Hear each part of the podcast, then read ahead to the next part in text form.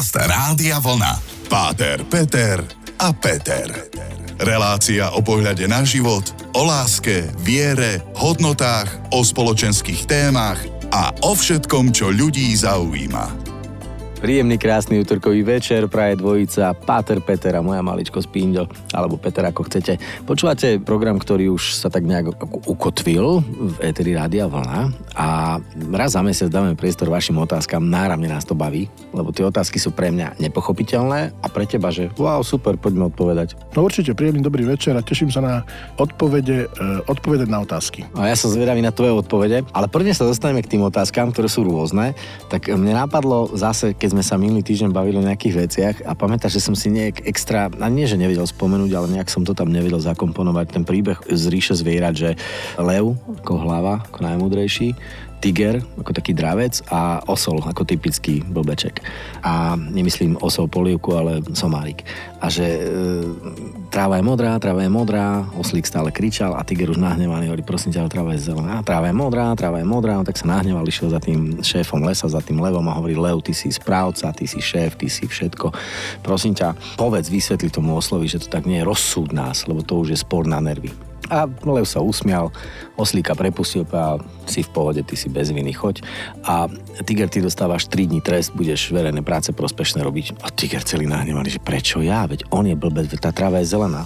A Lev sa usmial a odpovedal, že to nemá nič spoločné s tým, či tráva je modrá alebo zelená. Ja som teba potrestal preto, že je doslova ponižujúce pre statočného inteligentného tvora ako si ty strácať čas hádkami s blbým oslom a naviac prišiel si mňa otravovať touto hlúposťou a strácať strácať môj vzácny čas, pritom vieš, že je pravda to, čo tvrdíš ty.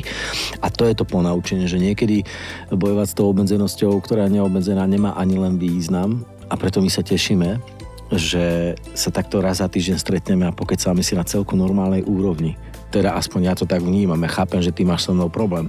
Ale Ale to je práve to. A dnes sa naozaj veľmi tešíme po tomto dlhšom úvode, že odpovieme na vaše otázky, lebo veľmi ma tešia. Veľmi ma tešia. Niekedy sú veľmi náročné, niektoré sú dokonca nepublikovateľné, ale dnes vám na Páter Peter odpovie určite a s láskou.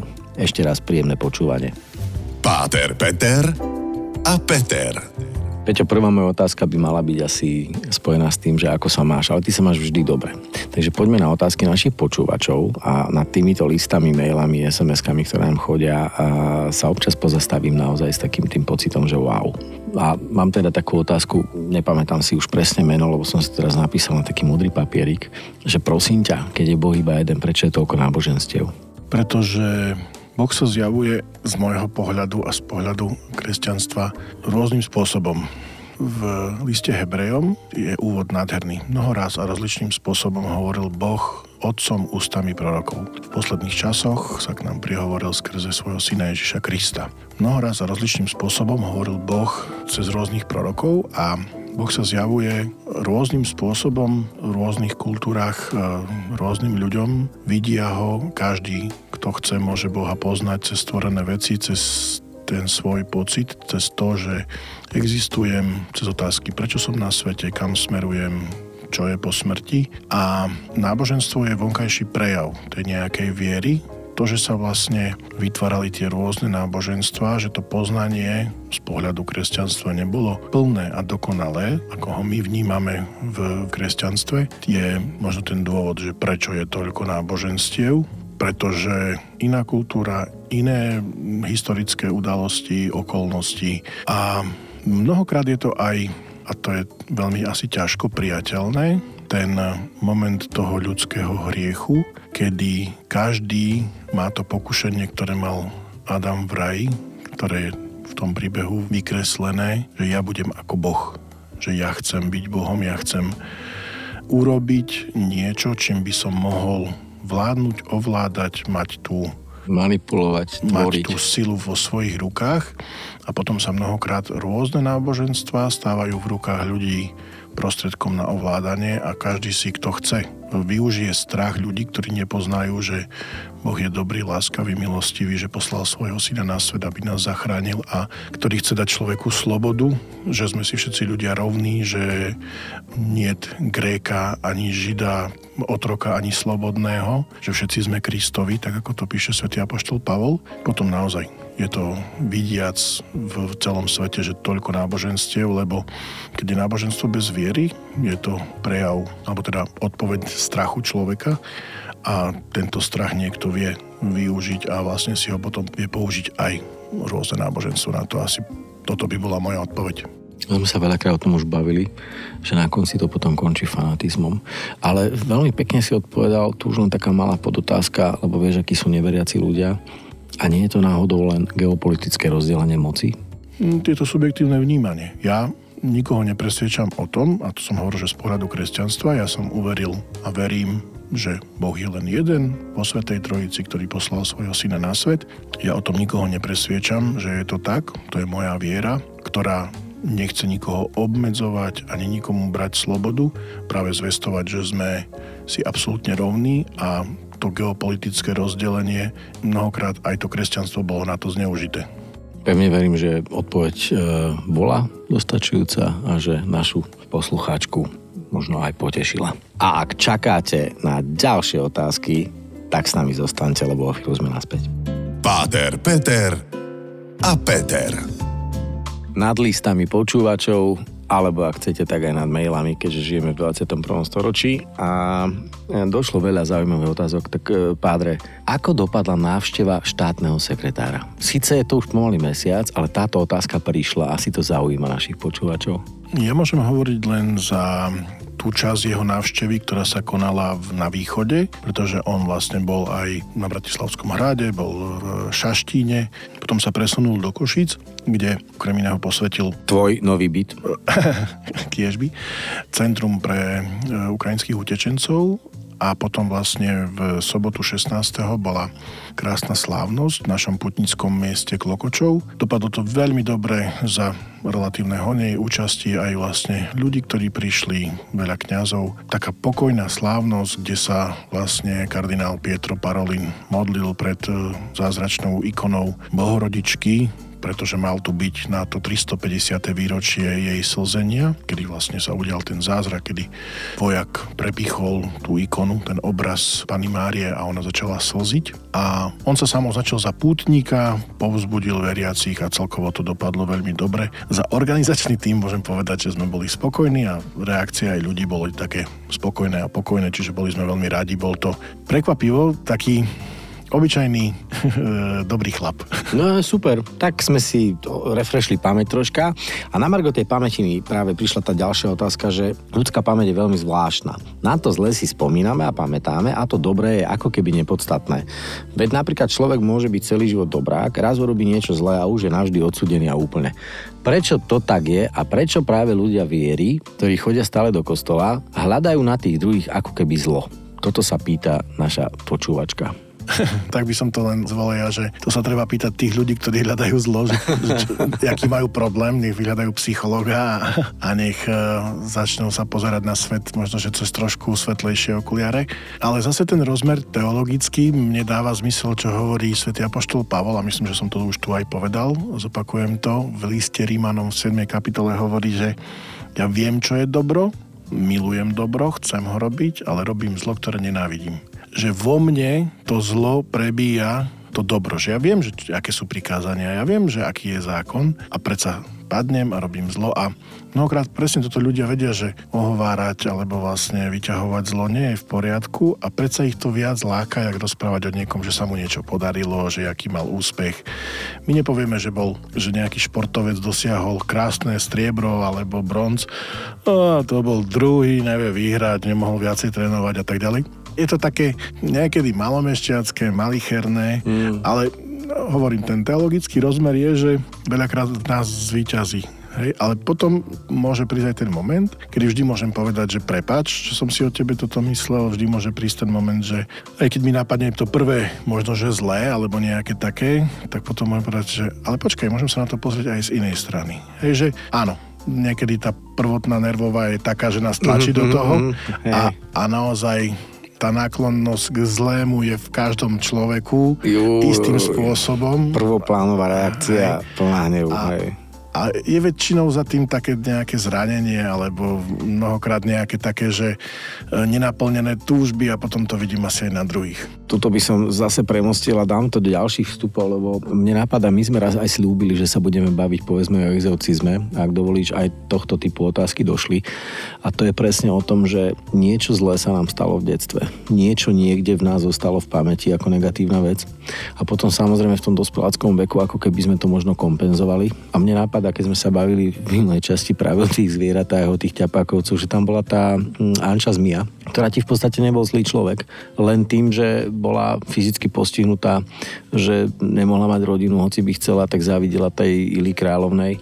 A to je práve to zlo v nás, s ktorým treba bojovať. A tu je možno otázka na teba do ďalšieho vstupu, ako bojovať s tým diablom v nás, ako nemať tú prvoplánovú zlú reakciu a ako si uvedomiť, že najprv si obuj moje topánky, prejdi moju cestu a potom ma môžeš, no, súdiť. Vyriezť úsudok.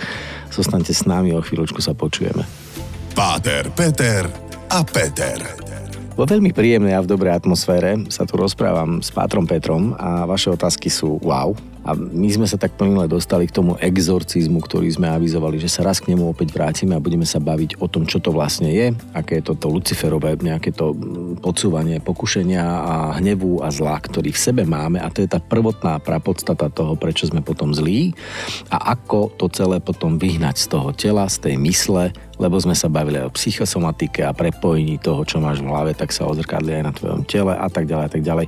Takže Peťo, iba tak jednoducho, že ten exorcizmus tak pripomenúť trocha, že čo to je, lebo všetci si predstavujú nejaký horor, že príde pánko s nejakým krížikom, začne odriekať po latinsky, hej, pádre na ostro a neviem čo, a potom zrazu z toho tela zdeformovaného vystúpi neviem aká postava nejakého blé, satana a podobne, že toto tak objasniť a potom, že prečo to je, na čo to je, a kto je to ten exorcista. Samotný exorcizmus je vlastne doslova, že modlitba na vyháňanie zlého ducha. Keď to máme tak úplne veľmi jednoducho povedať. Ten exorcizmus nie je sviatosťou. Hej, je to nejaký obrad. V rámci sviatosti, spovede a krstu sa vykonáva exorcizmus, čiže vlastne konkrétne v rámci krstu vždy predtým, ako človek príjme krst, tak sa zrieka zlého ducha a kňaz sa modlí modlitbu, aby vlastne ten prvotný hriech, alebo nazývaný dedičný hriech, nezanechal tam stopy a vlastne to je taký ten prvotný exercizmus, aby to zlo neostávalo vlastne v tom človeku, ktorý príjma tieto sviatosti. Spoveď tým, že sa význa človek z hriechov a sú mu odpustené, že sa vlastne zrieka zlého, hovorí, ľutujem, nechcem s tým už nič viac mať a budem sa snažiť, aby som vlastne e, nastúpil na cestu bez toho hriechu. Dobrá, to je počiatočná fáza, tá snaha. Ale čo keď sa nedarí? Čo potom? Čoho? Pomážeš tretíkrát svetou vodou? Alebo čo bude budete robiť? Nie, krst sa neopakuje, to je jedna vec, proste krst je jedinečná sviatosť, ktorá okay. sa udeluje raz.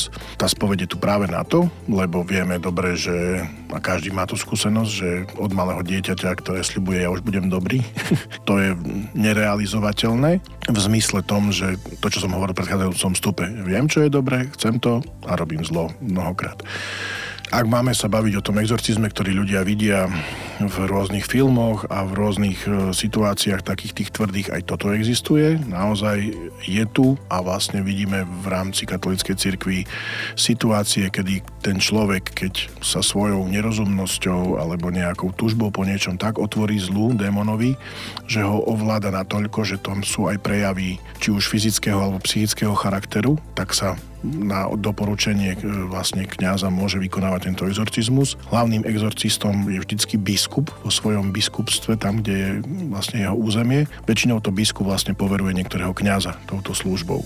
Čiže to by bolo také zhrnutie. Mm, a sú na to špeciálne edukačné metódy, máte knihy špeciálne na to, sú modlitby? Na to, áno, modlitby. Bolo by dobré, aby ten kňaz sa vlastne tomu venoval, aby vedel, čo ide robiť.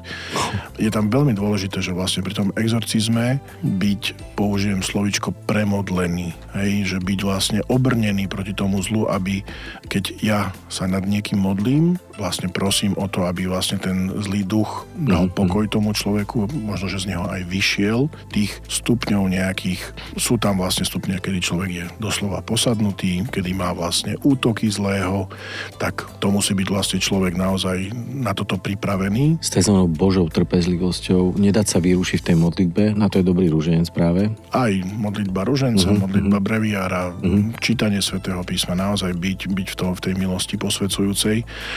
A toto je také, mnohokrát je to vlastne zdeformované tými rôznymi e, hollywoodskými a rôznymi produkciami, ktoré vlastne vidia len ten koniec, ale ten samotný exorcizmus v cirkvi existuje, je to naozaj vec, ktorá sa používa, ale na druhej strane, ja verím, že v ďalšom stupe si o tom povieme, že zrieknúť sa zlého je mnohokrát o mnoho jednoduchšie, ako by sme si to tak predstavovali, čo všetko treba popri tom robiť. A každý sme povolaní tomu, aby sme sa toho, toho zlého zriekali. Super. A sám si povedal, v ďalšom stupe budeme v tejto téme pokračovať.